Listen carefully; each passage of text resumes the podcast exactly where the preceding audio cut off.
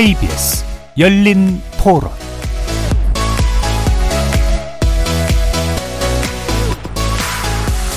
안녕하십니까. KBS 열린 토론 정준희입니다.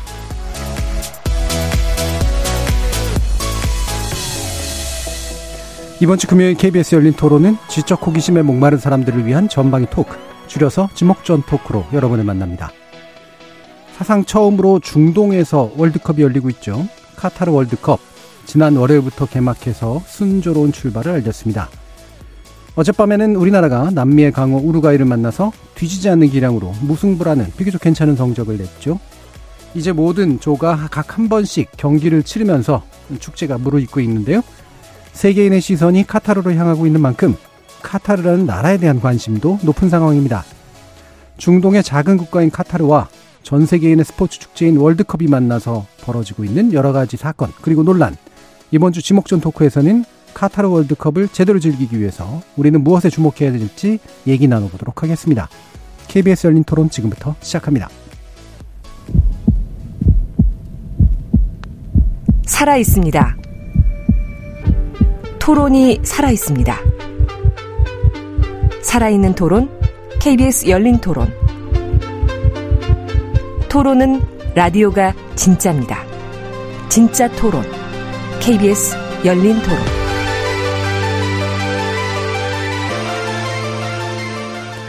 오늘 함께 해주시는 분들 소개하겠습니다. 나라를 걱정하는 물리학자 이종필 건국대 교수 나오셨습니다.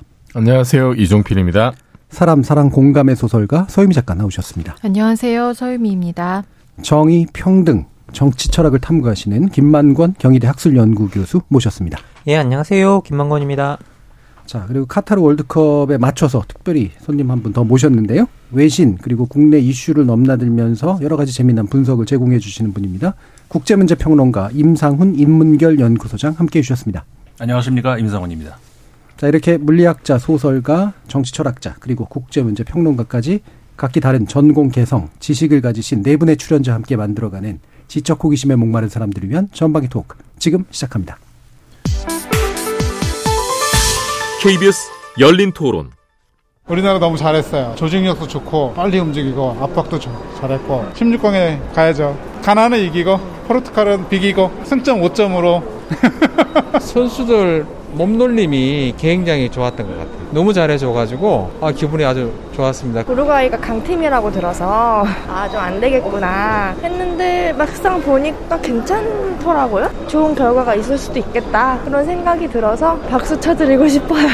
겨울에 일어나는 게 최초잖아요. 선수들도 부상도 많이 당하고 경기장에 새로운 냉방 시스템이 도입됐다라는 거 거기에 맞물려서 외국인 노동자들이 이제 좀 많이 피해를 보고 있다라는 것 때문에 좀 관심 있게 보고 있습니다. 뭐 아무래도 뭐 이제 손흥민 선수 같은 경우는 다쳤는데도 불구하고 뭐 의욕적으로 더 이렇게 뛰어주는 것도 그렇고 사우디 같은 경우는 뭐 대반전이 일어났잖아요. 그런 부분도 좀 흥미롭고 뭐 중동에서 열리다 보니까 술도 안 되고 뭐 돼지고기도 안 되고 아 이번에 우루과이전 너무 다 잘하셨고 이제 다들 부상 조심하시고 대한민국 화이팅!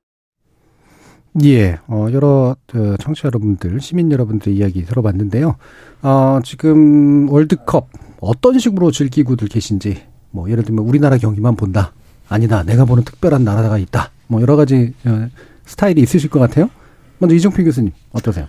어, 저는 자정까지 끝나는 축구는 대충 예, 보고 예, 있습니다. 자정까지 본다. 네. 음. 자정 이후 거 못 보시나 보죠? 어, 다음날 수업해야죠. 아, 왜 그렇게 정상적으로 요즘 새벽이 옛날 같지 않아서 제가 10년만 젊었어도 새벽까지 왔을 텐데, 예. 네, 지금은 그 정도는 안 되고, 이제 뭐 금요일이나 오늘 음. 금요일이죠. 예, 예. 오늘이나 주말에는 새벽까지 경기를 보면서, 음. 예, 뭐 또 작업도 하고, 예. 그럴 작정입니다. 예. 네, 커피도 많이 마시고 왔습니다. 일단 자, 평일에는 자정까지 하는 경기를 네. 보시고 예, 주말에는 이제 아마 다 보실 것 같고 네. 그런데 서유민 작가님은 굉장히 표정이 안 좋으세요? 저는 오늘 월드컵 특집이라 안 올라 그랬거든요. 예. 근데 어제 그래도 어, 우리나라 경기한다 그래서 보려고 했는데 9시부터 11시까지 제가 줌 수업을 아하. 했거든요. 예. 그래갖고 제가 줌 그 책 읽는 수업이었어요. 음. 줌 시작하면서 결석을 많이 하실 줄 알았는데 아무도 안 빠지고 어. 종강이긴 했어요. 예. 아무도 안 빠지고 오셔서 제가 중간에 가시면 안 돼요. 그런데 태반 이상이 월드컵을 하는지를 모르시더라고요. 중수업이니까 옆에다 이렇게 보죠. 아니, 그게 아니라 여- 다 여성분들이긴 네, 했는데, 네. 어, 저랑 오래 수업한 분들인데, 뭘 해요? 뭐 그러니까 세상에는 왜 그래요, 다? 세상에는 그런 분들도 있어요. 그렇죠. 어, 네. 세상에는 월드컵에 열광하는 분들도 있지만 맞아요. 월드컵을 하는구나. 아 그렇구나. 우리나라 아우 끝나고 봐야겠네. 이렇게 예. 뭐 아까 말씀하신 것처럼 중간에 정말 켜놓고도 볼 법하잖아요. 음. 수업은 종강이니까 빠지기 좀 그런. 근데 네. 그런 분도 1도 없고 그래서 저는 어제 끝나고 이제 한 20분 후반 20분 정도 본 것 같아요. 네. 음. 음. 그럼 상당히 제한적으로 네, 어쩔 수 네. 없이 즐기고 계시는. 옛날에 2002년에 저는 그때 한국에 없었을 때긴 합니다만 그 한국 경기할 때 그 장례식장에서 틀어줬던 장면이 생각이 나요. 아, 예. 그랬구나. 그 상주들이 이렇게 머리 이렇게 쓰고 이제 쓰고. 박수를 치고 있는 되게 기묘한 장면이 생각이 나는데 어, 주- 줌 수업을 제대로 하셨네요. 저는 저는 2002년에도 사실 거리 응원 한 번도 안 나갔거든요. 예, 예, 예. 집에서 신랑하고 둘이 와 음. 이러면서 봤던 사람이어서 어, 그때도 신랑이 있으셨군요. 네. 김학경 교수님. 아니 뭐 저는 저 같은 경우에는 진짜 우리나라 경기 정도만 예. 뭐그 보겠다라고 그런 일정밖에 안 되는 것 같고요. 음. 그리고 대부분 다는 다 하이라이트. 네. 어, 막 이제 뭐 한 10분짜리, 5분짜리 뭐 이런 거로 계속 보고 있어서 경기 전체를 좀 다 못 봐서 좀 아쉬운 부분은 좀 있습니다. 예, 요즘 유난히 좀 바쁘셔서 그러신가요? 예, 뭐 약간 정신없이 뭐 음. 이렇게 일정이 좀 바, 바쁘고 또 거- 글을 좀 써야 되는데 예. 제가 능력이 없다 보니 쓰는 시간이 오래 걸려가지고 예. 예, 그런 일이 일어나는 것 같습니다. 보통 공부하시는 분들이 11월이 많이 바쁩니다. 예. 예, 제일 바쁜 시기죠. 마감하는 예. 그 것들이 되게 많아가지고. 자, 그럼 오늘 특별히 모신 소장님은 어떻게 즐기고 계세요? 저는 좀 이 세 분하고 또 다른 것 같아요. 네. 저는 아들이 둘이 있는데 음. 큰 아들이 이번 월드컵 보이콧 하겠다 아. 그래가지고 음. 왜 그러냐 그랬더니 카타르에서 월- 이번에 올리는 것 자체가 음. 문제가 있다. 네, 예. 자기는 안 보겠다 이러는 거예요. 오일머니. 예, 뭐 음. 여러 가지 여러 가지. 그래가지고 음. 그래서 아빠 체면에 그래 같이 하자라고 하자니 이 방송에 나와서 할 말이 없을 것 같아서 예, 예. 그냥 아들한테는 말 안 하고 예. 그냥 몰래 봤습니다. 아들 눈치를 보고 계시는. 그럼 그 작은 그 자녀분은? 그럼 뭐 관계없이 보고. 아. 근데 작은 아들은 축구를 별로 안 좋아해요. 예, 예. 음, 굉장히 다양한 가족 구성을 가지고 계신데, 어, 임 소장님은 해외에 계실 때 예. 월드컵 경험이 또 있으셨을 거 아니에요? 그렇죠. 예. 아마 이 오늘 다섯 사람 중에서 저만 유일하지 않을까. 아마 음. 이- 그런 분이 많지 않을 거예요. 우리 전국에도 월드컵이 열리던 장소에서 그해 그, 그 팀이 우승한 그러니까 월드컵을 현장에서 직접 본 사람 예. 그리 많지는 않을 거 아닙니까? 그렇죠. 예. 뭐 지금까지 여, 어, 여덟 나라인가밖에 우승을 못 해봤고 그럼 여덟 나라에 그- 그 현장이 있었어야 되는데 전 두 번이나 있어요. 예. 2000 그러니까 98년도에 한 번 하고 예. 그러니까 프랑스가. 음. 두번 월드컵을 우승했는데 두 번 다 프랑스에 우연히 예. 있었어요. 한 예. 번은 유학하느라고 있고 음. 한 번은 일 때문에가 있었고 그러면서 프랑스 월드컵 우승을 두 번 다 현장에서 봤던 이거, 이거 독특한 경험이었던 것 같아요. 예. 음, 김만공 교수님은. 아, 뭐, 저, 저는 뭐, 전혀, 그, 뭐, 2002년에 우리나라에서 뭐, 4강 가는 거나 봤지. 이게 또 미국에 계셨으니까 예, 그러니까 우리 뭐. 예. 전혀 볼 수가 없었죠. 예. 예. 전혀 그런 경험은 없었고. 오히려 뭐, 영국에 있었던. 저는 이제 2000년 월드컵 때 영국에 있다가 예. 그때 우리나라가 이제 막 16강, 8강 이렇게 나가고 그럴 때 막 스페인, 이탈리아 깨고 그럴 때요. 그때 그 나라들을 여행하고 있었어요. 아, 위험한 위험한 위험한 상황이요. 짓을 예. 그래서 저는 일본인인 척 하다. 그러다 자존심이 허락지는 않아서. 예. 예. 네, 되게 두려워하면서 한국인이라고 그러고 이제 그랬었죠. 이게 이정비 교수님 말에 승부 예측 이런 거 하세요? 어, 승부 예측은 뭐 그냥 동네 옆집 아저씨 수준이죠. 음. 예. 문어 수준은 아니시고. 저는 예측력이 굉장히 떨어지더라고요. 예. 뭐 어제 경기도 저는 희망 섞어서 한 3대 1 정도로 이기지 않을까라고 아. 했는데 예. 음. 어, 0대 0에서 좀 경기하는 걸 보니까 근데 굉장히 아쉽더라고요. 예. 이게 사람 욕심이 그렇죠. 끝이 예. 없어서 예. 사실은 경기 전에서 아유 비교도 어디야 이랬을 텐데 어제 경기 시작하고 한 10분 정도 지나 오이 정도면 해볼 만하겠는데 음. 라는 욕심이 생겨서 못 그렇죠. 이긴 게 이제 아쉬운 예. 그런 정도였고 그리고 뭐 이번 월드컵 때는 보니까 이제 인공지능들이 막 예측을 많이 하더라고요. 음. 몇년 전에는 이제 그 영물이 영물. 문어라는 영물이 예. 이렇게 막 예측을 했는데 거기에 비하면 엄청난 기술적 진보가 이루어진 게 아닌가 예. 싶지만 그 예측 수준이라는 게 보니까 뭐 브라질, 벨기에 뭐 이런 그렇죠. 수준이어서 예, 예. 그거는 축구 잘 모르는 저도 이제 예측하시는 예. 브라질이 세상에서 뭐 최근에 이제 뭐 우리랑 그 평가전 됐었잖아요. 음. 그거 보면 어휴 브라질은 정말 뭐, 뭐 어떻게 뛰어도 뭐 그냥 누구와 만나도 이기겠구나. 예. 게다가 브라질을 상대할 만한 유럽 팀 중에 예를 들어서 독일 저렇게 나가 떨어졌죠. 예.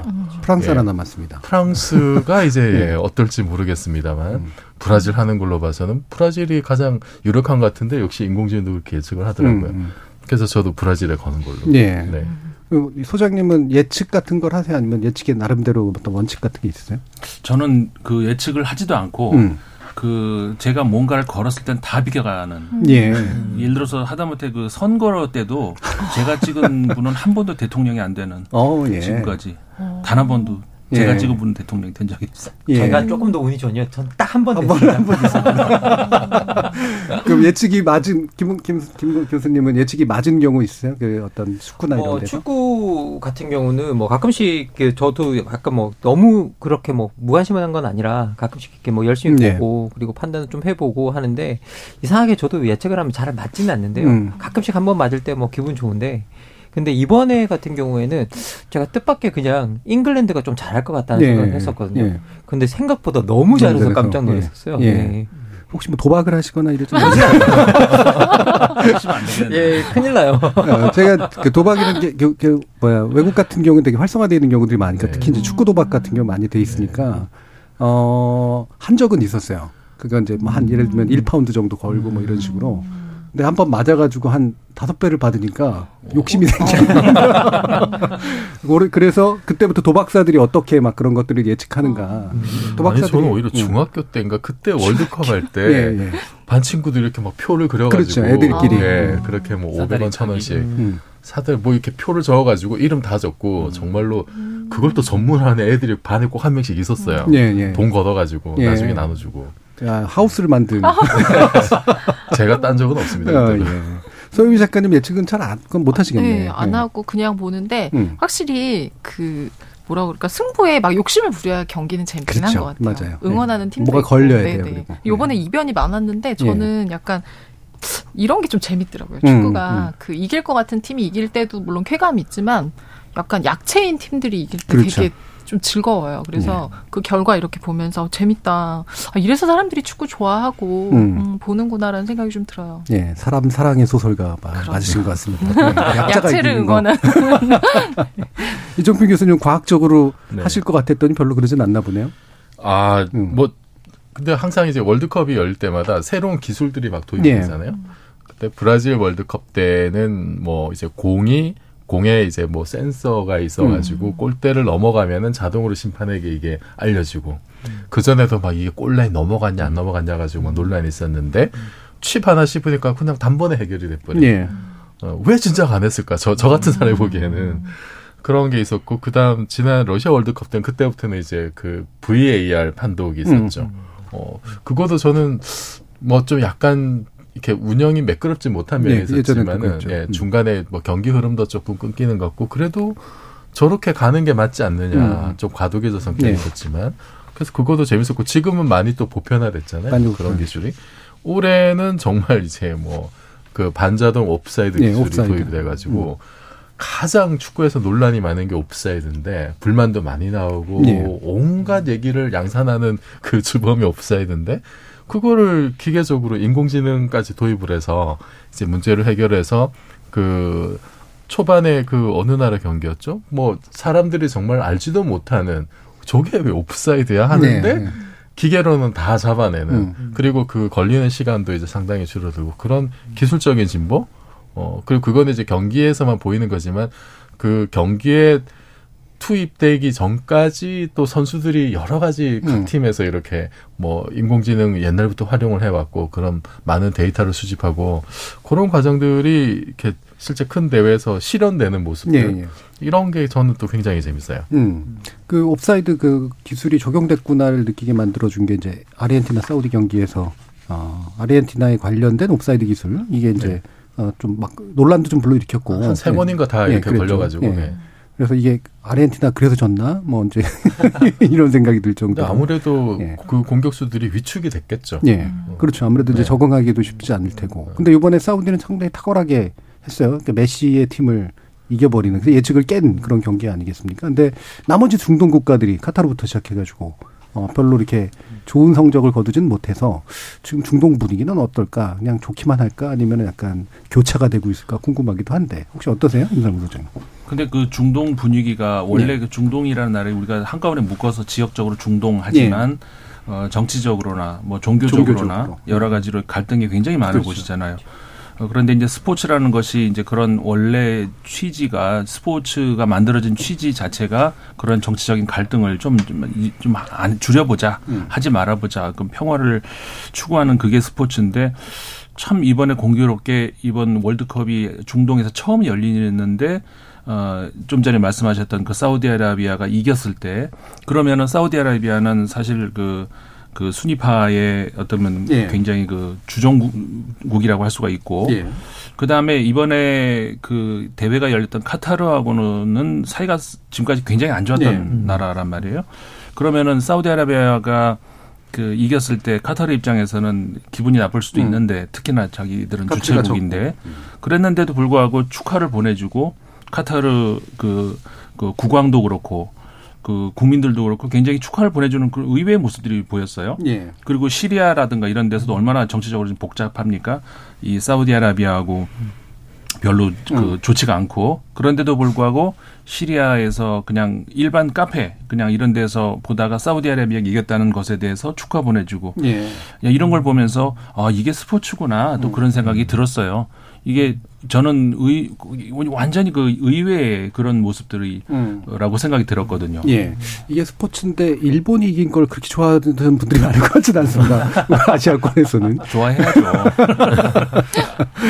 그리고 이란 같은 경우가 진짜 이번에 대패했잖아요. 이란이. 어, 꽤할 거라고 생각을 했는데. 근데 이란 같은 경우에는 지금 이란의 국내 상황이 굉장히 안 좋죠. 네, 그렇죠. 사실 여러 가지 요즘에 국제 이슈가 큰게 국제국책이 너무 많다 보니까 이란 관련 소식이 이제 많이 우리가 좀 묻히는 경향이 있는데 지금 미- 이란에서는 굉장히 그 얼마 전에 그 20, 젊은 20대 여성이 히잡을 똑바로 쓰지 않았다는 네. 이유로 어.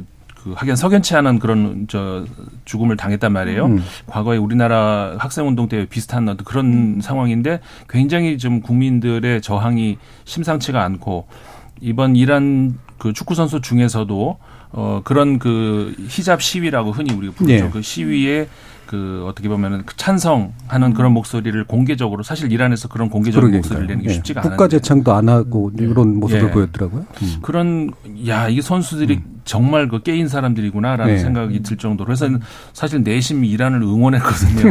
예. 근데 그렇죠. 너무 크게 예. 다, 그러니까 그게 아마 그 스포츠 어떤 그 퍼포먼스에 영향을 미치지 않았을까. 아하. 굉장히 국민들이 이렇게 가라앉아 있고 그렇겠네. 운동 선수들도 아무래도 그렇지 않겠습니까? 국내 사정이 그러다 보니까 그렇죠. 음. 그래서 아마 그런 영향을 미쳤을까. 이란이 굉장히 강팀이잖아요. 네, 네. 그런데도 그렇게까지 패배를 했을까 싶은 네. 좀 안타까웠어요. 음. 그러니까 침대 축구라는 오명을 가지고 있는 나라긴 한데 이번에 누워 있을 새가 없긴 했는데 예. 예. 그래도 그 선수들의 그 모습을 보면은 뭔가 약간 약간 이렇게, 이렇게 정신이 좀 약간 집중을 못하는 듯한 음. 느낌 그런 게 좀 있었던 것 같긴 네. 해요. 예. 뭐 실제로 제가 봤을 때도 이거 뭐 집중할 수 없었던 분위기라는 게 실제 대표, 대표팀 내에서도 아주 뭐 핵심적인 스트라이커 선수가 아즈문이라는 선수가 있는데 예. 이 선수도 사실은 이 히잡 시위를 지지하는 음. 발언을 했다가 대표팀에 발탁이 되느냐 마느냐의 예. 논란에 한번 휩싸였었고요. 그리고 감독이 끝 까지 우겨서 이제 이 선수를 데리고 왔는데 근데 뭐 대부분의 어떤 그런 과정들을 옆에서 계속 지켜보고 지켜보고 그리고 선배 대표 선수들이 어떤 히잡 시위를 지지하고 뭐 그런 거 그런 과정 속에서 또 또 체포되는 과정들이 예. 계속 반복적으로 일어나는 걸 보면 사실 국가대표 선수로서 어떤 뭐라고 해야 될까요? 뭐 올바른 자기들이 하고 있는 가지고 있는 기량을 다 발휘할 수 있을까라고 생각해 보면 그런 환경은 지금 현재 아니다라는 자꾸 생각이 들고요. 음. 그리고 축구에 집중할 수 없는 것 그리고 시작할 때 내가 정말 자랑스럽게 월드컵에 나왔는데 나의 국가를 부르지 않는다라는 거 예. 되게 큰 의미가 있는 거잖아요. 음. 그러니까 그걸 부르지 않는다라고 하는 그 심리 상태부터 사실 어떻게 보면 그 월드컵이 또 축제긴 하지만 선수들 간에서는 일종의 뭐 사실상의 전장에 가까운 곳인데 거기서 투지 있게 뭔가 맞서 싸울 수 있는 동력이나 동기가 사실은 예. 사라지는 거라 그 부분에 있어서는 어떻게 보면 지금 이란 선수들을 또 충분히 그렇게 이해할 수 있지 않나라는 음. 생각이 듭니다. 그리고 그렇습니다. 이란이 진짜 수비가 강한 팀인데 음. 이뭐 이란 이란이 공뭐 이 그 거기서 여섯 골이나 이렇게 먹었다라는 건 이게 그 제가 그걸 들여다봤을 때도 이란 선수들의 심리 상태가 지금 현재 예. 평소와는 좀 다르다라는 음. 생각이 듭니다. 그런 것 같아요. 그래서 이렇게 뭐 중동에서 열린다 이렇게 우리는 하나 통으로 이제 얘기를 하지만 그 안에 또 내부적인 나라별 사정도 되게 다르고 또 감성들도 되게 다르고 그럴 수 있는데 아 이번에 그 월드컵이 카타르에서 또는 이제 중동 지역에서 열린다라는 그런 어떤 느낌 같은 게 좀 드세요, 이종필 교수님? 어, 그 뉴스 중에 이제 대표팀 식사를 위해서 음. 식물 반입되는데 돼지고기는 안 예, 된다라든지 관광객들이 하는데 술도 자유롭게 못 마시고 음. 그 나라에서 시행되는 여러 율법들이 그대로 이제 적용되는 모습들을 봤을 때, 야, 이게 좀 장난 아니겠구나. 라는 생각이 좀 들었어요. 또 나라면은 저렇게 못 살 것 같다는 예, 느낌이 들고. 돼지고기 좋아하세요? 저는 뭐 가리지 않습니다. 예, 예. 그 우리나라 대표팀도 보니까 식단을 닭고기, 소고기로 이렇게 예. 했다 그러더라고요. 어, 그래서 삼겹살을 한번 좀 먹어줘야 될 것 같은데 음. 예전에 제 친구가 거기 이제 그 도하에 좀 예. 살았었는데 그 친구도 이 김치찌개에 넣은 돼지고기 아, 어떤데? 돼지고기를 듬뿍 넣은 김치찌개가 그렇게 먹고 싶대요. 예. 소주에다가. 음, 음. 근데 이제 뭐 아름아름 이렇게 어떻게든 구해서 가끔 먹긴 하는데 자유롭게 먹지 못하니까 굉장히 네. 괴로웠다고 그런 얘기를 하던데 저는 이게 바로 옆에 있는 사우디 같은 경우는 보니까 그 빈살만 왕세자가 BTS 공연을 이렇게 하면서 그 제가 알기로는 사우디도 이슬람 율법이 상당히 엄격한 나라인데 그 공연을 위해서는 그 강력한 율법들을 막 해제를 예. 했었잖아요. 막 여자가 다닐 때는 이렇게 뭐 보호자, 가디언, 이 남성이 이렇게 있어야 되는데 그런 것도 다 해제하고 호텔 투숙도 뭐 자유롭게 해주고 야, 그래서 그런 모습이 딱 좀 대비가 되는 거예요. 사실 월드컵을 개최하는 거는 BTS 공연하는 것과는 또 비교가 안 될 정도로 어마어마한 사실 국가적인 행사인데 약간의 좀 융통성을 뒀으면 어땠을까? 거기도 이제 보니까 뭐 고위층의 피파 임원들하고는 자들 자기들끼리 술 파티했다고 이제 예. 소문도 나오고 있어서 자기들끼리 하고 왜 일반 시민들이나 관광객들은 못 하게 했을까라는 예. 생각도 좀 들고 뭐 좀 약간 그런 아쉬움은 좀 있습니다. 예. 그 카타르나 뭐 이런 데만 해도 사실 호텔의 특정 지역 이라든가 암시장은 자기들끼리 다 있고 알, 안다고 하더라고요. 예. 근데 다만 드러내놓고 공개하지 않고 이제 이래서 그런 건데 어뭐 서미 작가님은 이 사실 뭐 중동은 결국 여성 인권이 제일 큰 문제인 거니까 네. 뭐 월드컵은 관심이 없어도 혹시라도 그런 이슈에 대한 관심 같은 건 좀 있으셨어요? 어, 그 카타르 음. 그주 카타르 대한민국 대사관에 그 월드컵 관련 공지사항 올라온 거 예, 저 예, 봤는데 예. 지금 이종필 교수님 음. 얘기하신 것처럼 돼지고기 얘기도 있지만 약간 고등학교 수학여행 갔을 때 하지 마 이런 네. 거랑 약간 비슷하더라고요. 그래서 지금 굉장히 재밌었어요. 네. 근데 이거를 그 우리나라 대사관에서도 낸다는 건 다른 나라에도 다 보냈을 거고 음. 그러면 그 나라에서 그걸 다른 나라에 보낸다는 그 나라에서는 굉장히 자연스러운 일이라는 아마 얘기일 거예요. 네. 그래서 제가 보니까 1번 음주에 대한 부분이 첫 번째 나와서 술이 지정된 곳에서만 먹을 수 있다. 뭐 여기 아니면 안 된다. 이렇게 정해져 있고 두 번째가 돼지고기. 그럼 세 번째 옷차림. 음. 옷차림을 뭐 히잡을 이제 강요할 수는 없지만 그 여성들은 되도록이면 가려라. 음. 남자들도 응원할 때 사실 이렇게 막 우통을 네. 까고 이런 게 많은데 그거 하지 말아라. 뭐 심하면 어, 퇴장 요구할 수 있다. 이런 얘기 나오고 그다음에 이제 정치적 활동 안 되고 종교적인 포교 안 되고 그다음에 마지막에 과도한 애정 행각 안 되고 혼 외자와의 그 성관계 안 되고 이런 게 나왔는데 그걸 예. 보면서 뒤로 갈수록 심각해지네요. 어, 네. 그 굉장히 디테일하더라고요. 예. 디테일해서 그걸 보면서 아 이거를 다른 나라에 보낼 정도면 정말 그 어떤 그 이슬람적인 어떤 음. 그것들 을 굉장히 중요하게 생각하고 아까 말씀하신 그 이란에도 히잡 시하고도 분위기가 사실 다뭐 여기도 이슬람 국가니까 아마 굉장히 좀 근데 이제 많은 그 항의를 받다 보니까 뭐 꼭 다 그렇게는 안 할 거다. 자꾸 예. 조금씩 조금씩 풀고 하는데 그래도 사실 아까 그 다른 분들도 얘기하셨지만은 월드컵이 시작될 때부터 보이콧 얘기가 워낙 많았었기 음. 때문에 음 그래서 피파에서는 계속 뭐 경기에만 집중하자라고 음. 말을 했지만 자법이 많은 월드컵인 건 맞는 것 예, 같아요. 예. 그 많은 그 남성분들이 되게 실망스러워했다 그러더라고요. 예. 그뭐 여성분들이 뒤에 보면은 이렇게 응원할 자기를 때. 예, 응원할 네. 때 자기를 뽐내는 이런 복장들을 많이 하는데 음. 왜 그걸 못 봐야 되냐며 굉장히 막 슬퍼하고만 이런 경우들이 있어요. 예. 근데 이제 그게 이제 결국은 뭐 사실은 우리가 존중해야 될 문화일 수도 있는 거고 또는 또 그게 또 과도해서 보편적 인권하고 또 충돌하는 부분도 있을 테고요. 임 소장님. 음. 그 지금 말씀하신 것처럼 딱 충동하는 충돌하는 부분이 정확하게 그 이번 월드컵에서 볼 수 있는 그런 대목인데 그러니까는 그 아까 작가님 말씀하신 것처럼 그 오죽하면 그 다른 나라에 공문을 보낼 정도겠냐. 음, 그러니까 그 나라에서는 그건 그 일상 그냥 일반화돼 있는 그런 얘기고. 그러니까는 그 심- 대학교 같은 경우에도 얼마나 자유로워야 되는데 어, 여학생 남학생 따로 있어야 되는 그런 문화라든가 여학생들은 히잡 써야 되고 이제 네. 그런 것들 그러니까 복장에서부터 이제 그런 거 그다음에 이제 아까 이제 어떤 그 남녀가 사귀는 그런 문제도 거기서는 그 외국인하고는 또 다를 거란 말이에요. 거기서는 이제 아까 이제 몇 가지 말씀하셨던 이런 것들은 현지에서는 바로 그냥 큰 중형에 처질 수 있는 그런 음. 거란 말이에요. 근데 그런 것들이 어 물론 이제 그 율법 차원에서 그 존중을 받아야 되는 것이 있지만 그 분명 이 보편 인, 인간의 그 보편성과 충돌하는 그런 예. 부분이 있다는 말이죠. 음. 근데 그런 것들이 특히 그 걸프 국가들 음. 그 주로 이제 저 시아파 예, 예. 어, 수니파 국가들 음. 죄송해요. 수니파 국가들이죠. 수니파 국가들 같은 경우에 특히 카타르 그러니까 그 사우디아라비아 이런 데가 더 심하다는 네. 것이죠. 지금 우리가 좀 전에 히잡 시위 이란을 얘기했지만 이란은 이제 그 시아파의 종주국 아닙니까? 어, 거기 심각하다고 하지만은 그 좀 전에 지금 우리 인- 이 말씀 나누고 있는 이 주제와 관련해서는 그 걸프 국가들만큼은 아니거든요. 예, 예. 근데 그런 것들이 이번에 하필 그 카타르에서 열리면서 이게 어떻게 보면 저는 그런 생각까지 들었어요. 아까 우리 아들은 보이콧 한다 그러는데 난 이번에 카타르에서 올림픽 아 월드컵 잘 열렸다. 음. 아, 왜냐하면 그런 그 실상을 좀더 그. 세상에 알릴 어떤 그런 기회도 되겠다라는 그런 생각까지 들더라고요. 예, 예. 사실은 우리나라 같은 경우도 이제 그 아시안 게임이나 올림픽 치르면서 어 뭐랄까 약간 권위주의가 약화된 면들도 네. 좀 있잖아요. 그러니까 외국의 시선으로 우리 스스로 이제 보게 되고 보여주게 되고 이런 것들도 좀 있으니까.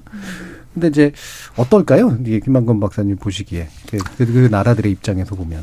뭐 결국은 이번 카타르 월드컵 같은 경우가 우리가 흔히 말하는 그 문화적 상대성과 인권의 보편성이 충돌하는 이제 현장이고요. 그러면 그뭐어또 일부에서는 어 이런 문화적 상대성에 대한 인권의 보편성 주장을 두고 그 서구 사회의 아주 일방적인 흉계다. 예. 어, 어, 가르칩니다. 이런 그렇죠. 식으로 이제 이야기가 비판하는 경우도 있고요.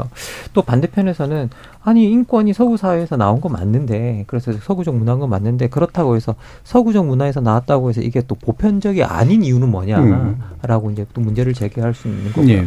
그래서 우리가 이걸 어느 지점에서 어떻게 절충시켜야 아, 절충시킬 것인가가 상당히 중요한 문제인 것 같고요. 그런데 사실 이제 그 이게 뭐 저희 정치 철학 내에서도 상당히 큰 논쟁 중에 하나가 도대체 왜 여러 가지 문화를 인정한다는 이유만으로 여성 인권을 억압하는 것 자체를 우리가 그걸 허용해야 되느냐. 예. 음. 이제 이런 비판들도 사실은 이제 페미니즘 진영 내에서도 있, 사실은 있었거든요.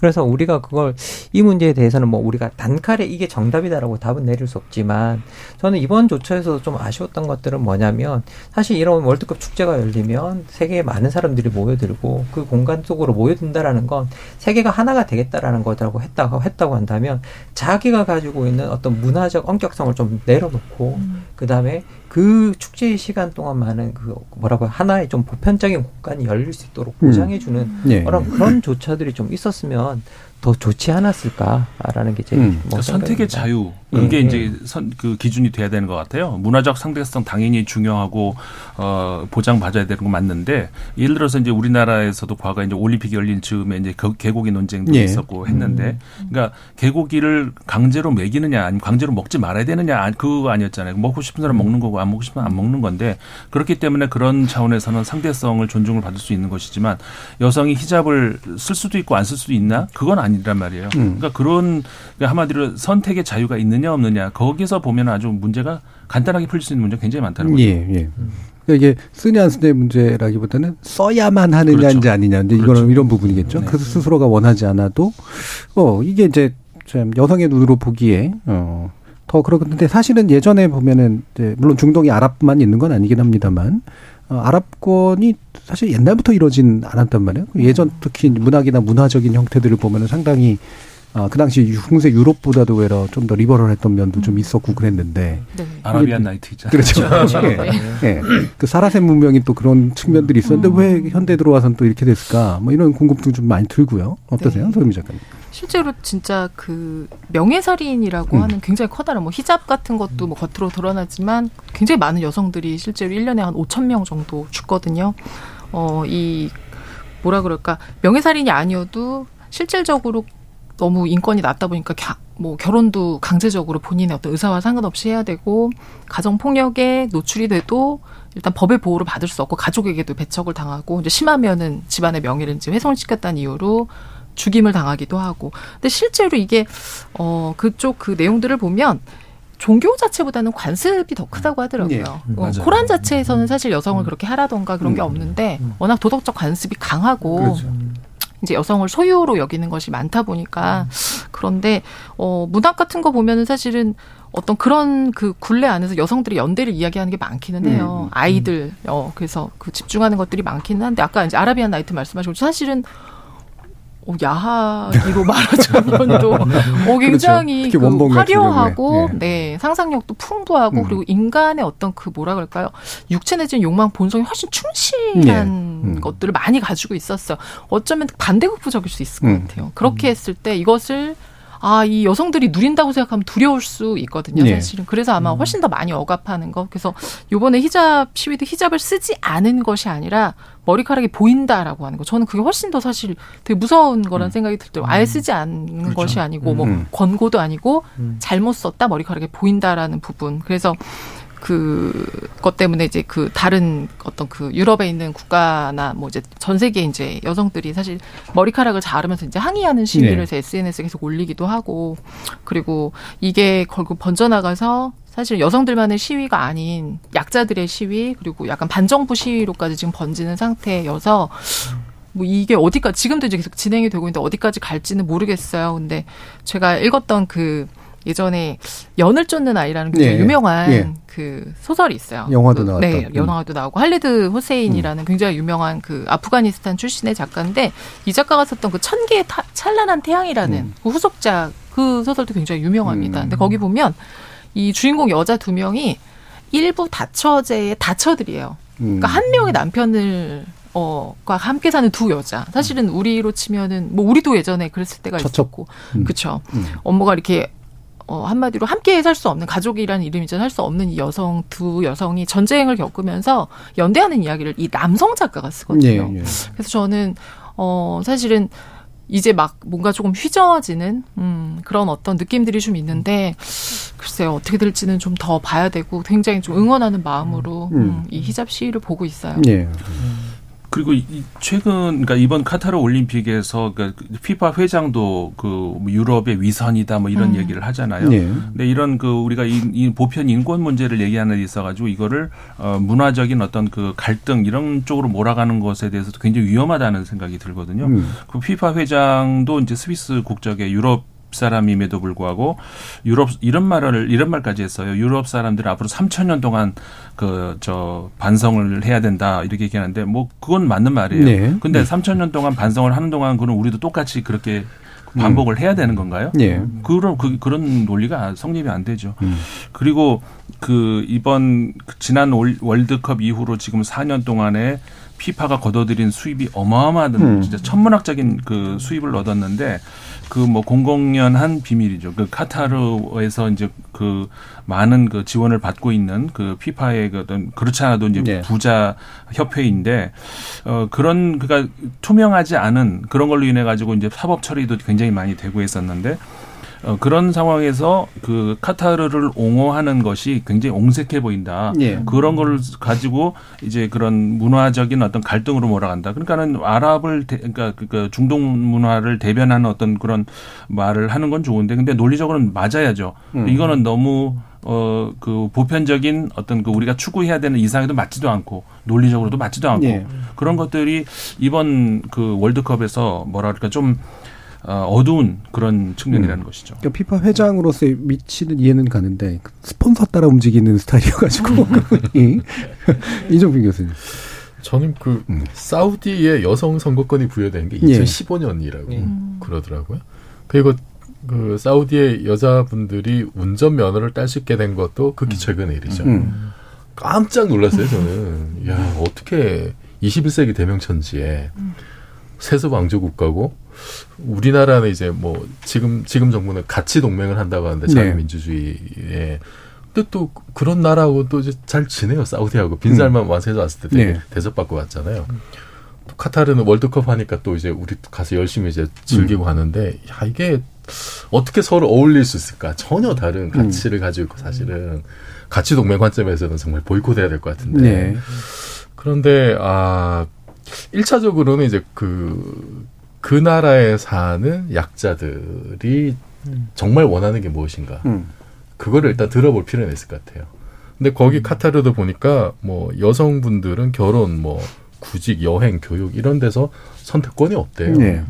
남성들의 허가가 다 있어야 되고 이거는 지금 뭐 이렇게 완전히 옛날처럼 꽉 막힌 시대도 아니고 인터넷이 지금 다 열렸고 카타르도 상당히 이제 그런 쪽으로는 발달한 나라인 걸로 알고 있는데 그러면 다 알 거 아니에요. 모든 세상 모든 사람들이 이렇게 살지 않는다는 거는 알만한 사람은 분명히 다 알 테고 그럼 그냥 여성들이 뭐 정확하게는 뭐 어떤 비율로 어떤 의견인지 모르겠습니다만 분명히 이거를 개선하려고 하는 욕구들이 있을 테고 예. 뭐 사우디나 이란에서는 당연히 이제 그런 것들이 있었고 그러면은 그것이 분명히 제도나 관습으로 막히는 지점들이 있을 텐데 거기에 대한 어떤 뭐 문제 제기를 뭐 정말 다른 나라에서 뭐 내정 간섭 수준으로 할 수 없다 하더라도 어 그것이 그것만이 유일한 어떤 삶의 양태는 아닐 수 있지 않느냐.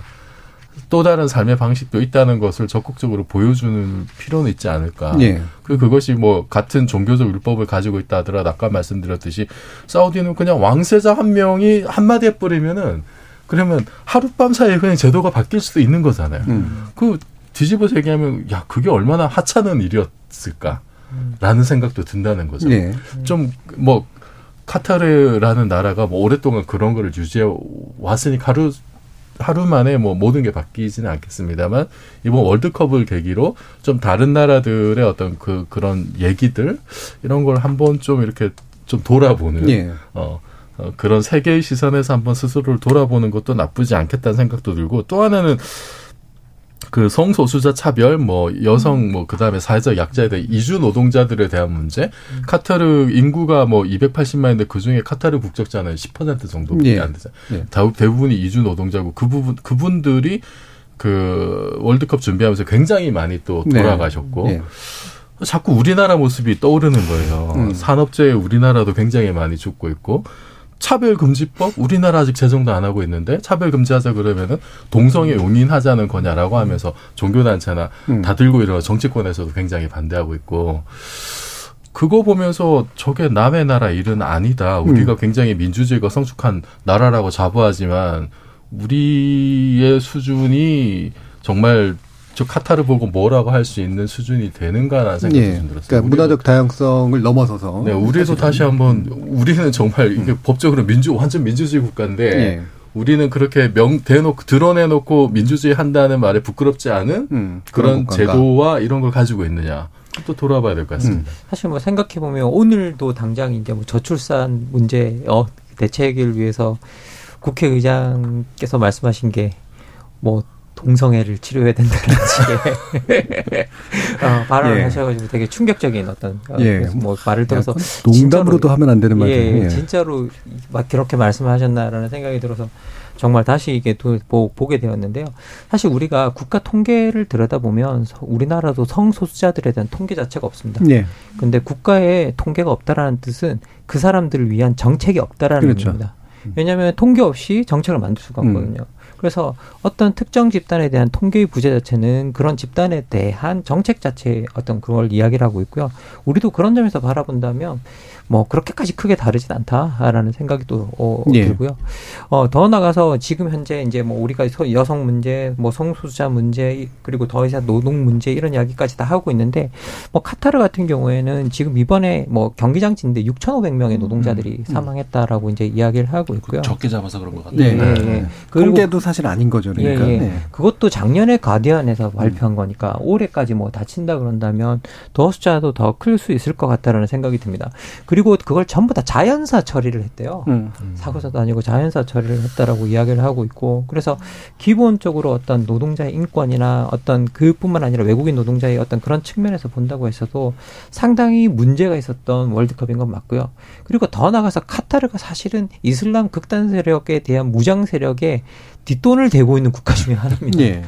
그 점에 있어서도 사실은 어 그럴 만한 자격이 있나라고 음. 이제 어 이런 한뭐 어세 축제를 개최할 만한 자격이 있나라고 물어본다면 거기서도 또 우리가 퀘스천 마크를 달 수 있는 어떤 그런 점도 분명히 있고요. 음. 사실 그 문제 때문에 사우디를 비롯한 이제 이 몇몇 국가들이 카타르와 단교를 했었던 거였거든요. 네. 2017년에. 그래서 우리가 이런 문제들도 한번 좀 생각해보고 고민해볼 뭐 필요가 있다라는 생각을 듭니다. 예. 지금 서주현님께서 2002년 한일 월드컵 때 단체 응원하다가 국가주의적인 모습에 놀라서 그 뒤로 월드컵에 관심을 끊었는데 남들은 이렇게 관심이 많았나 보네요. 라는 말씀 주셨고요. 같은 서씨십니다.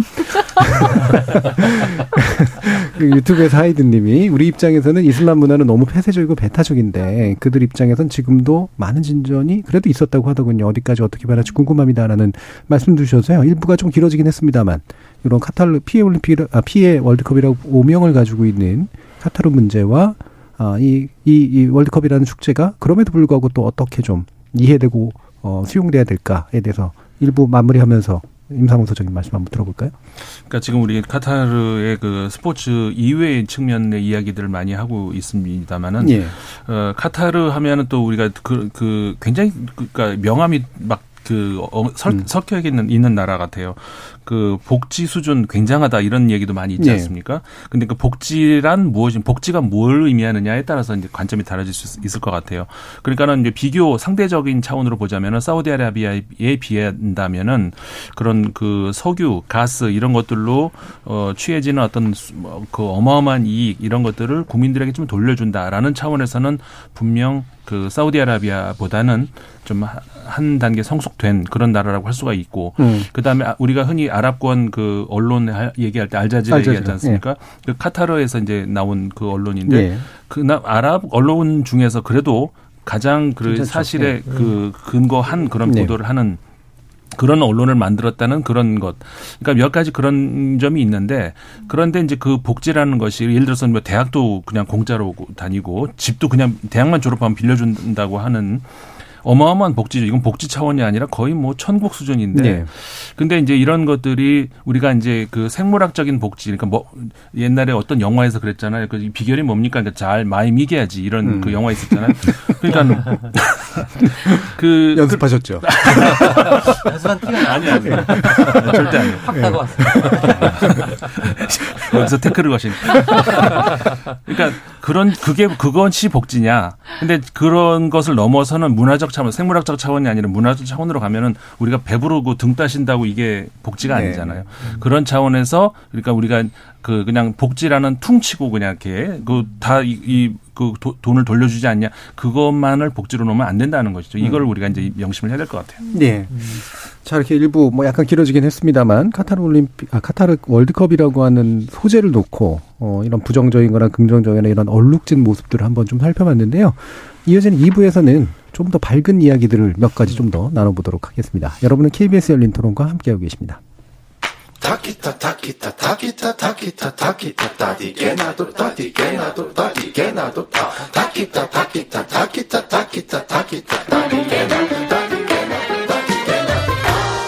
물음표가 느낌표로 바뀌는 순간 KBS 열린 토론. 지적 호기심에 못마른 사람들을 위한 전방위 토크. 정치 철학자 김만권 경희대 학술연구 교수, 물리학자 이종필 건국대 상호교양대 교수, 소설가 서유미 작가, 인문결 연구소 임상훈 소장 이렇게 네 분과 함께 하고 있습니다. 자, 이분은 역시 어, 월드컵이긴 합니다만 이번에는 또 이종필 교수님이 어, 이 즐기는 거에 대해서 좀 얘기해 보자라고 하셨다고 해요. 근데 과학적으로 즐기자면서요.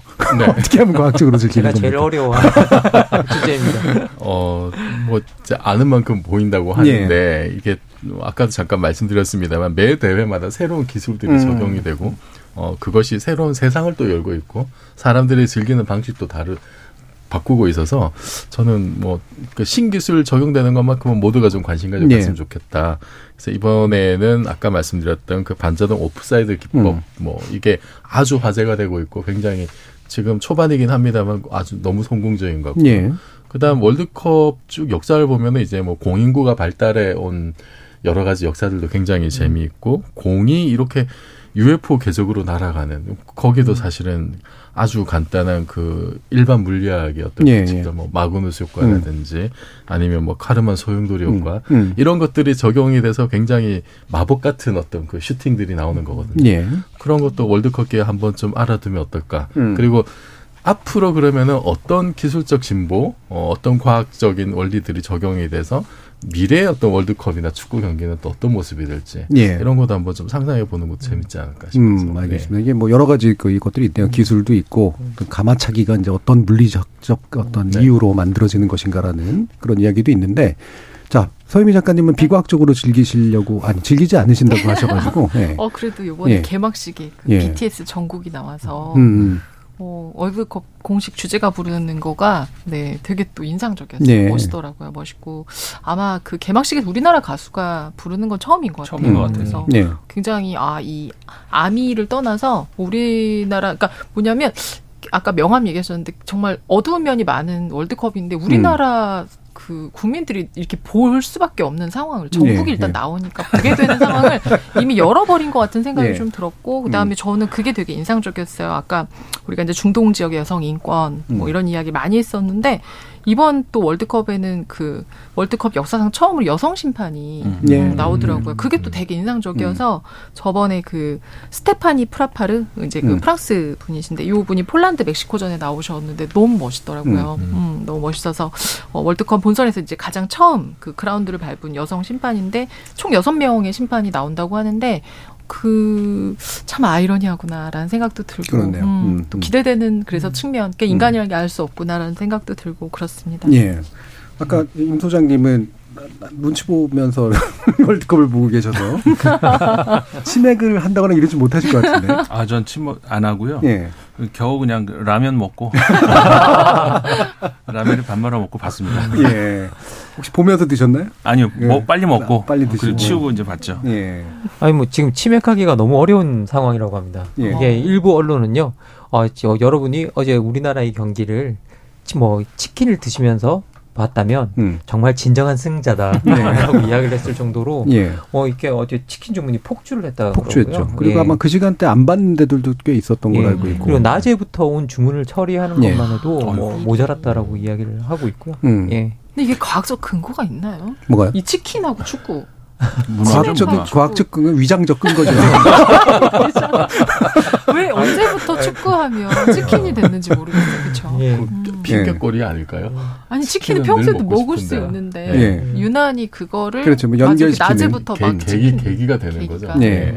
뭐 복날 개 먹었던 거는 그렇죠. 사실 이게 뭐 실제로 얼마- 얼마나 보양이 근데 됐겠습니까? 사실 그냥 건강 측면에서 보자면 치킨과 맥주의 조합이 예.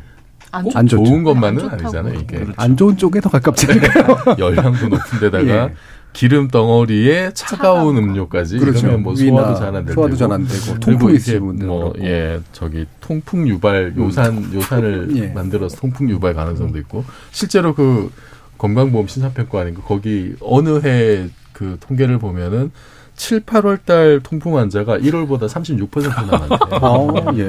그게 그 치매가 여름에 이제 또. 올림픽 네. 그래서 이번에 월드컵 특수 때 이게 과연 어떻게 될 건지 이제 음. 11월은 또 여름이 아니라 약간 좀 특이 평소와는 또 다른 약간 특이한 지점이 있어서 이런 통계도 한번 내보면 재밌지 않을까 하는 생각이 듭니다. 진짜 예. 저희들이 과학적으로 사고를 해야 되는 건 틀림없는 게요. 예. 이게 그, 그 기름 덩어리를 차가운 맥주랑 먹으면 소화가 되는 느낌이 들어요. 느낌으로. 이게 무슨 네. 과학적인 아니 근데 과학적으로 접근해요. 근데 접근하면 안 되는 거다. 안 되는 건데. 이해하게 된다고요. 아, 네. 예. 예. 그뭐 탄산을 먹으면 확실히 뭐 시원해진다라든가 네. 드립 나와서 시원해지는 건데 예. 물론 위에 자극은 일부는 있겠죠. 자, 근데 김한국 교수님 저 주식 투자는 하세요? 아 저는 정말 주식 같은 거 전혀 하지 예. 않았고요. 예. 아예 뭐, 뭐 하지 않습니다. 이번에 그 테마주 얘기는 그럼 좀 들어본 적 없어요? 아 뭐 이번에 뭐 음. 그 치킨과 관련된 테마주가 이번에 월드컵을 앞두고 이제 올랐다라는 이야기는 좀 들었고요. 음. 그리고 또 야식 또 어, 관련된 어떤 그런 어, 그 주식들이 테마주들이 좀 많이 올랐다라는 이야기는 들었는데 사실 이제 그 보도가 뭐 몇몇 군데 나오긴 했는데 우리가 그 이렇게 그 성향상 그런 기사를 뭐 열심히 들여다보지는 음. 않고 오히려 그 옆에 있는 다른 기사들 무슨 뭐 누구와 누가 무슨 시합을 하는 뭐, 뭐 예측 기사들 이런 걸 자꾸 들여다보게 되지 예. 이제 그런 쪽으로는 제가 뭐 눈이 잘 안 가는 것 같아요. 예. 또 지금까지는 약간 이제 다 유사과학에 관련된 것들을 이제 예, 얘기를 했고요. 좀 더 과학적인 이야기를 이제 우리 이종필 교수님 원하는 대로 한번 해보죠. 어, 임상훈 소장님은 어떤 과학적 요소랄까, 과학 기술적 요소랄까 이런 게 이번 월드컵하고 좀 매칭되는 게 좀 있으세요? 글쎄요, 저는 음. 어떤 게 있을까요? 다만 이제 아까 말씀 나눈 것 중에서 여러 가지 이제 기술적인 기법들이 이번에 네. 새로 적용이 된 게 많이 있잖아요. 근데 항상 우리가 스포츠를 할 때는 가장 어떻게 보면은 그 인간의 원초적인 그런 힘 이런 것들을 최대한으로 이렇게 그 발산을 하는 음. 거기에서 이제 아름다움을 느끼는 뭐 이런 쪽으로 했는데 거기다가 이제 과학 혹은 기술을 한다는 것이 좀 매치가 안 되는 거 아니냐 이런 이야기들도 많이 있는데 예. 어, 저는 그 인간이 좀더 아까, 아까 말씀드린 그런 거 가장 그 원초적인 그런 힘을 최대한 많이 발산해 주는 게 도와주는 게 또 과학이고 예. 기술인 것 같다는 생각이 들어요. 그래서 오히려 이제 지금까지 뭐 오심이라든가 뭐 이런 것들이 음. 경기를 오히려 방해하는 그런 측면들이 있- 있었기 때문에 어 그런 차원에서 그러니까 어이그 선수들의 기량을 어떤 기술이라든가 뭐 그런 거에 의존하면 그건 안 되는 거지만 예. 그런 것들을 더 도와주는 그리고 판단을 해주는 이런 데에서는 기술 과학 이런 것들이 도움이 된다는 그런 생각이 들거든요. 음. 근데 이번에 저는 뭐 그래서 그런 분야를 잘은 모르지만 여러 가지 어그 새로운 것들이 도입이 됐다고 하니까 그건 오히려 잘 된 것 같아요. 예. 음. 이종필 교수님. 네, 어, 이번에 그 반자동 오프사이드 음. 기술이라고 하는 게 미국 MIT 공대하고 스위스 취리히 공대에서 한 3년 그렇게 개발했다고요. 예. 저는 사실 어, 직관적으로는 이게 그렇게 어렵고 막 깊은 기술인가 싶긴 한데 네. 그런가 보죠. 음. 근데 일단 그 경기장 지붕에 카메라가 12대가 있어서 아하. 얘네들이 선수들의 움직임을 다 포착을 하고 음. 선수들의 그 관절 포인트를 뭐 20, 29개 데이터 포인트. 예. 이거를 이제 관찰을 해서 데이터로 수집을 하고. 그렇군요. 저는 100m 네. 피니시 라인에 이렇게 언제나 이렇게 왜 레이저 같은 거 쏴가지고 네, 딱 네, 하잖아요. 네, 네, 그 네. 정도 기술이면 되지 않나 했는데 그런 게 아니네요. 네, 예. 선수의 움직임을 음. 이렇게 다 분절적으로 이렇게 아, 다 하긴 이제 체크를 맨 앞에 라인을 만들어야 네, 되니까. 음. 해내고 그거를 초당 50회 빈도로 이제 판독을 한다고 예. 하니까 굉장히 빠르고 정확하게 이제 데이터를 얻고 그 다음에 공에도 공인구에도 그 관성 센서. 측정 센서가 음. 이제 들어가 있어서 얘는 초당 500회 정도 이제 신호를 내는. 예. 그래서 뭐 단순히 이제 위, 위치를 뭐 파악을 하는 것뿐만 아니라 뭐 여러 가지 뭐 각속도 측정 회전하는 정도를 이런 것까지 다 알 수가 있고 그래서 이거를 가지고 일단 인공지능이 먼저 판단을 한다고 합니다. 판단을 해서 어 오프사이드 같으면은 이걸 이제 그 VAR 조정실에 통보를 하고 예. 그거를 보고 이제 그 주심에게 연결을 하고 음. 어, 그 과정을 이제 거쳐서 그래서 이제 반자동이라는 말이 예. 붙은 것 같아요. 음. 근데 일차적으로는 어쨌든 어 카메라가 인식을 하고 그것을 인공지능이 분석을 한다. 음. 그리고 그 과정에서 지금 예전에 비해서 옵사이드를 판정하는 것이 뭐 70초에서 25초까지 지금 줄어들었다고 음. 하더라고요. 그리고 시간이 줄어든 것뿐만 아니라 뭐 이번 월드컵 초반에 이제 다들 보셨겠지만은 오프사이드가 어떤 식으로 일어났는지가 그래픽으로 딱 뜨잖아요. 음. 예. 그 경기장 전광판에도 이렇게 뜨거든요. 정말 어깨 하나 들어간 거. 음. 또 오프사이드에 팔은 인정이 안 된대요. 음. 그 오프사이드가 공격수가 수비수보다 먼저 앞서 있을 때 공을 받으면 안 된다는 그렇죠. 규칙이잖아요. 그러니까 수비 라인과 공격수가 수비 라인보다 더 전방에 있는 여부를 판별, 판별 하는 게 그게 관건인데 그럼요. 팔 긴 사람 불리하거든요. 만약에 네. 팔까지 치면. 팔이 팔이 들어가느냐? 예. 팔은 규칙에 해당이 안 예. 되지만 어깨까지 되니까. 그, 그러면 이거를 인간 심판이 거니까. 음. 그 아주 다이나믹한 경기 상황에서 제대로 가려낼 수 있을까라는 예. 의구심이 사실 들고 그래서 맨날 잡음이 나왔던 건데 음. 이번에는 뭐 심판이 생각지도 누구 인간은 정, 말 생각지도 못했던 장면에서 어깨 하나 들어간 네. 거 찾아내고 이게 저 10cm 될까 싶은 음. 어 정말 기술적 진보가 상당히 어 스포츠 경기를 더 재밌게 하는구나. 예. 그리고 뭐 판정 시비를 없애고 어 공정과 정의가 가장 실현이 잘 되는 게 스포츠인데 예. 네. 그런 거를 기술이 이제 구현하고 있어서는 굉장히 예. 재밌게 봤고 음. 그리고 뭐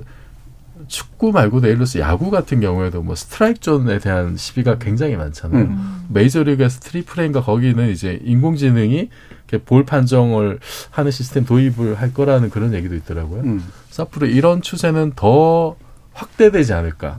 이번 월드컵을 계기로. 음. 그래서 저는 우루과이전에서도 보면은 왜 심판이 왜 우- 우루과이한테는 저렇게 좀 파울을 잘 안 불까? 네.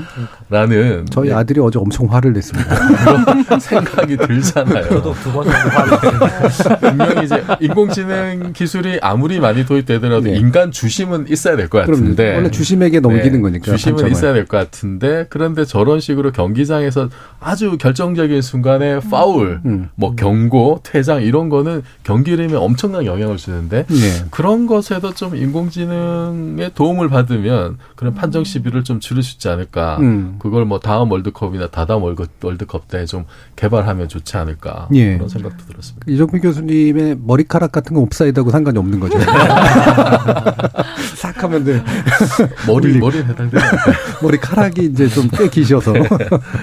자, 이렇게 좀 이렇게 뭔가 이렇게 판정 기술이나 뭐 아니면 선수 관리 기술이나 뭐 이런 이제 과학적이고 기술적인 것들이 스포츠 안에 깊숙이 이제 개입되게 되는 뭐 꽤 오래 전부터 있었던 일인데 그런 일종의 진전 내지 진보 또는 그것을 둘러싼 논쟁 이런 걸 보시면 서희미 작가님 어떤 생각이 드세요? 어, 저는 지금 이종필 교수님 얘기 들으면서 네. 그러면 앞으로 심판이 많이 줄어들겠구나라는 생각도 들고 어, 판정 시비는 당연히 줄어들겠지만은 선수들이 항의하는 모습도 많이 안 보겠다. 사실 음. 예. 월드컵 이런 거 한번 끝나면 그런 짤이 많이 돌잖아요. 예, 예. 그리고 나라별의 그 모습도 좀 다르고 근데 그런 것들이 물론 이제 우리가 경기를 볼 때는 정말 말씀하신 것처럼 왜 왜 좀 편파적인 느낌인적 느낌이지라고 하면서 화를 냈는데 이제 많이 줄어서 어, 더 클린한 경기는 될 것 같은데 인간적 재미는 또 좀 사라질 것 같은 생각도 좀 음, 들고 음, 네 음. 그러네요. 근데 예.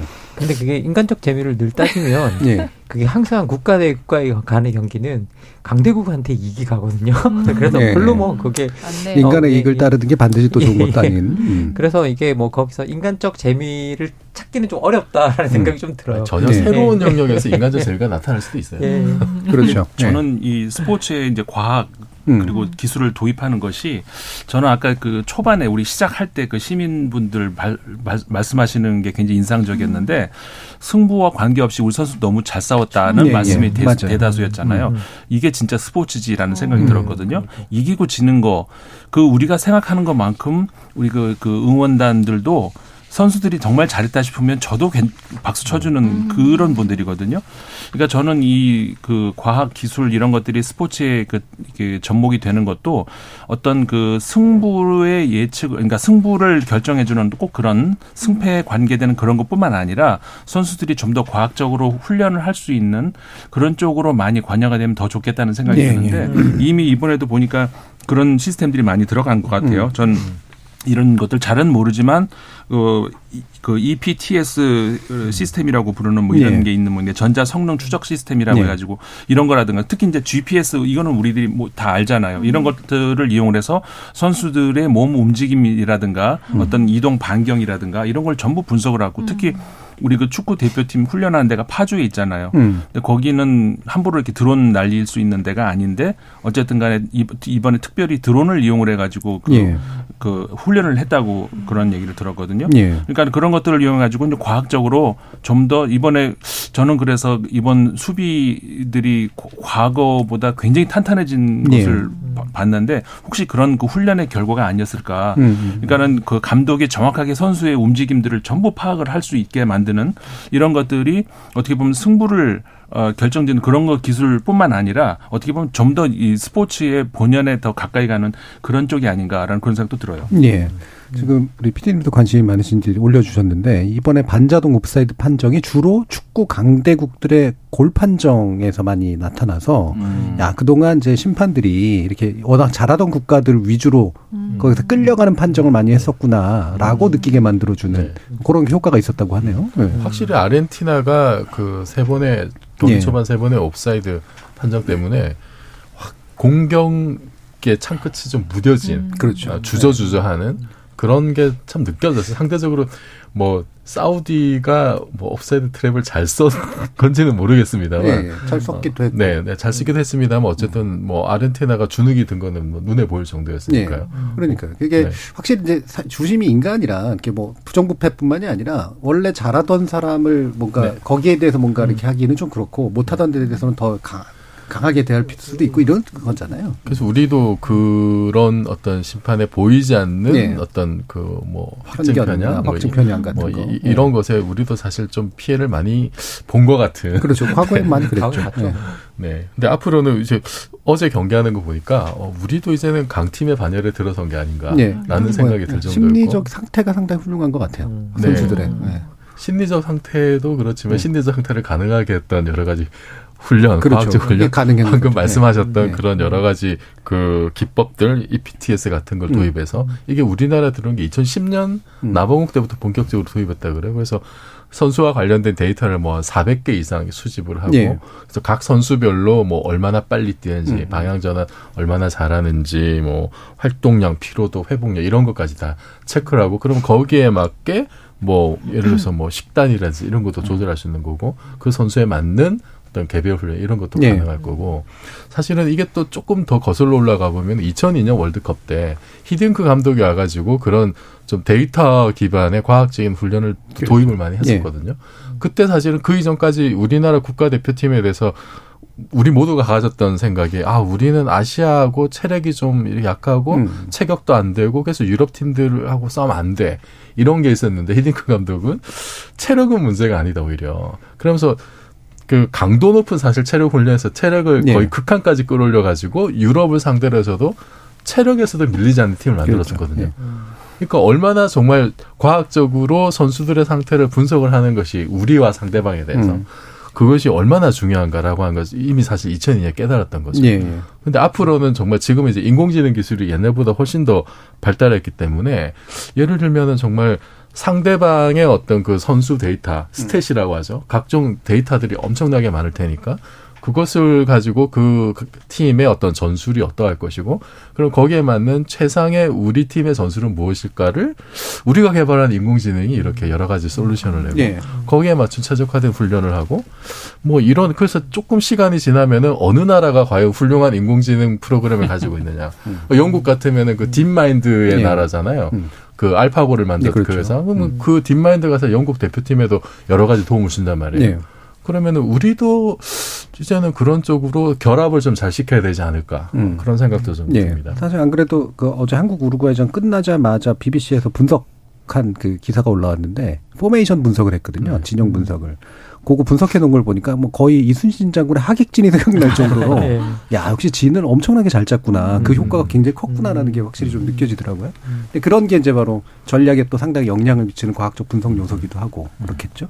김만근 교수님 뭐 말씀하세요. 어, 뭐 이렇게 우리가 우리 뭐 과학 기술이 이제 우리한테 그 이 월드컵이나 이런 것에서 이야기를 했을 때 선수들의 경기력 반상이나 뭐 경기에 미치는 요소에 관한 이야기를 했지만 저는 뭐 경기에 미치는 가장 또 중요한 요소 중에 하나가 경기장일 네. 거고 음. 그리고 그 경기장은 관객들이 같이 있고 음. 그런데 그 경기장을 어떻게 짓고 그리고 어떻게 유지하는가 상당히 중요한데 사실 이번 월드컵 같은 경우에는 아주 무더운 나라에서 이제 그렇죠. 치러졌고 그리고 그러니까 겨울에 하게 그뭐 예. 음. 그것 때문에 겨울에 하는데 겨울에 해서도 너무 기온이 높고 그래서 사실은 알고 보면 경기장 내에 어떤 그 에어컨 시스템 같은 어떤 쿨링 시스템이 상당히 중요했었는데 음. 온도 조절 시스템이 중요했었는데 그런 것들이 사- 어떻게 보면 전통적인 기술로 보면 상당히 탄소를 많이 내뱉는 그렇죠. 어떤 네. 어, 그런 요소들이 되는데 그것들을 이제 탄소를 내뱉지 않으면서도 탄소 중립적인 경기장을 짓기 위해서 상당히 이번에 많은 노력을 했다라고 네, 네, 네. 이제 이야기를 하고 있거든요. 그래서 어, 이번에 지어진 여덟 개 경기장 중에서 일곱 개의 경기장은 태양 에너지로 움직이는 어, 곳이다라고 이야기를 하고 있고요. 그리고 하나는 그 태- 심지어 태양 에너지도 없이 자연적으로 어떤 그 환기 시스템을 만들어서 예. 어떤 그 다른 것들을 넣지 않고 다른 어떤 탄소 배출을 하지 않고 유지되게 만들었다. 어, 일종의 패시브하우스처럼 이렇게 만든 예, 거네. 예. 음. 그렇게 이야기를 하고 있는데요. 그래서 이렇게 어떤 어떤 하나의 지구적 축제 같은 것들이 열렸을 때 예. 그 지구적 축제라는 건 사실은 많은 사람들이 모여든다는 뜻이고 그리고 그런 많은 사람들이 모여서 수많은 경기가 일어날 때는 사실은 자연스럽게 탄소가 배출되는 음. 어떤 그런 현장이거든요. 그러면 거기서 이제 사실 이번에도 그 피파가 예측했던 탄소 배출량이 양이 350만 톤이라 그래요. 어.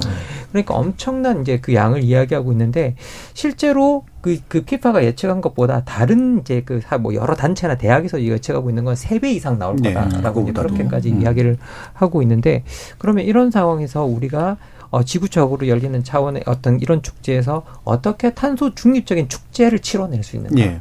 근데 거기에 우리 기술의 발전 같은 것들이 상당히 많이 기여할 수 있겠다라는 생각이 듭니다. 그 사실 예. 그 피파가 그 350만 톤 정도 추정한 것이 너무 과소평가됐다. 예. 왜냐하면 피파가 예측한 그, 그 추정한 치의 51%가 비행기인데 편도만 계산했대요. 편도만 계산하고. 올 때 걸어오나요? 그러니까 그 다음에 경기장도 이제 일곱 개, 여덟 개 중에 일곱 개를 새로 지었는데 예. 그것도 한 여덟 배 이상 축소된. 아하. 그러니까 경기장의 전체 생애 주기에 대한 탄소 배출 계산하지 아, 않았던 예. 거고 그리고 뭐 이제 그 카타르가 뭐 나라가 작으니까 옹기종기 모여있긴 한데 그 관광객 150만 명 정도를 모두 다 수용할 수 없었어요. 인근 나라에도 다 예. 이제 분포해 그렇죠. 있고 그래서 비행기 그 사람들을 실어나는 비행기가 이제 160편 정도 음. 이렇게 되면은 그러면은 사실 뭐 의미가 없는 거죠. 그리고 어 노력을 안 한 건 아니에요. 태양광도 짓고 그다음 뭐 이제 녹지도 만들고 했 하고 모자라는 거는 탄소 배출권 그 탄소 크레딧으로 예. 메우겠다라고 했는데 그것도 사실 뭐 그 사막 나라에 이렇게 녹지를 얼마나 잘 오랫동안 유지할 것인가 이런 문제도 있고 그래서 좀 피파가 좀 너무 이렇게 그 그린워싱을 하려고 하는 네. 거 아닌가라는 비판이 좀 굉장히 있었어요. 그래서 예. 정말 진정성 있게 객관적인 데이터를 가지고 지금 탄소 중립하려고 하느냐 음. 그게 실현 가능한 목표냐에 대해서는 좀 의구심이 많은 예. 게 현실입니다. 예. 우리가 과학적으로 즐기다가 이제 탄소 쪽으로 오긴 했습니다만 자, 다른 두 분의 또한 1분씩 어, 마지막 또 이야기를 한번 들어볼게요. 임 소장님. 어떤 거 네. 그래도 카타르 월드컵 이렇게 좀 즐기십시다. 뭐 이런 얘기를 하신다면. 카타르 월드컵이 이번에 처음으로 겨울에 열리잖아요. 예. 그래서 저는 그 사람들을 생각해서 고3 수험생들 네. 지금까지 4년에 한 어. 번씩 때 얼마나 그 힘들었을까. 남들은 옆에서 막 마시고 즐기고 하는데 그렇죠. 힘들었을 텐데 이번에 아마 처음으로 고3들까지 같이 즐기는 맞네요. 그런 그 월드컵이었던 것 같아서 어쨌든 이렇게 이런저런 일들이 있다 보면 다또또 좋은 일들도 있구나. 그러네요. 그런 생각이 들었어요. 수능 이후에 한 첫 월드컵이네. 예. 다 같이 즐기는 월드컵이었다. 예. 그건 또 좋은 어떤 그런 그 기록이 될 것 같습니다. 예. 어, 굉장히 훌륭하십니다. 예. 아, 굉장히 우리 수험생들의 마음까지 다 살펴주시고. 예. 와, 예. 이런 훌륭한 예. 얘기 뒤에 저는? 저는 사람들 왜 이렇게 스포츠 좋아할까 이런 음. 우리 올림픽 얘기도 하고 월드컵 얘기도 하고 항상 그 볼 때마다 그런 생각이 들어요. 근데 지금 과학적인 얘기도 되게 많이 하고 어 되게 저는 저희가 모르는 거 너무 많이 알게 된 것 같아요. 아 과학이 발달한다는 게 인간을 많이 정말 이롭게 한다는 걸 알았지만 음. 이렇게 조목조목 하는구나. 그런데도 경기를 막 예측도 하고 뭐 이것도 하고 저것도 하는데 왜 사람들이 이 축구를 좋아할까? 이게 되게 압축된 인생 같아서 그런 것 네네네. 같아요. 아무리 예측하고 아무리 뭐를 하고 해도 어, 생각하지 못한 실수도 하고 음. 그리고 변수가 일어나고 그리고 어, 안 본 사람들은 결과로만 인식하지만 보는 사람은 과정을 다 아니까 음. 정말 말 그대로 골을 못 넣었는데 어 그냥 무승부인데 아니야 이인데 무승부인데 진짜 그냥 무승부가 아니야라는 음, 걸 알게 되는 그래서 거. 음. 어, 인생하고 닮아 있으면 사람들이 좋아하는구나라는 생각이 들어요. 예, 인생하고 닮아 있다. 어. 그 이종필 교수님 원한 결론이었는지 잘 모르겠습니다만. 마음에 들고 싶었던 건 아니에요. 과학이 모든 걸 설명하지는 않습니다. 예, 그렇습니다. 자, 우리 이종필 교수님을 냉혈한이라고 혹시 착각하지 마시고 굉장히 뜨거운 피가 흐르는 그런 인간이기도 합니다. 자, KBS 열린 토론, 지적 호기심에 목마른 사람들을 위한 전방위 토크, 줄여서 지목전 토크. 사상첫 중동 월드컵인 카타르 월드컵에 관련된 이야기 나눠봤는데요. 오늘 함께 해주신 서유미 작가님, 임상훈 소장님, 그리고 김만공 교수님, 이종필 교수님. 네 분 모두 수고하셨습니다. 감사합니다. 고맙습니다. 돈과 피에 젖은 스포츠 축전이라는 그런 비판도 없지 않지만 스포츠에는 분명 사람을 감동시키고 울컥하게 만드는 무언가가 있어 보입니다. 자, 그렇다면 그들의 육체, 그들의 정신을 여러분들도 함께 즐겨주시면 좋을 것 같습니다. 지금까지 KBS 열린 토론 정준이었습니다.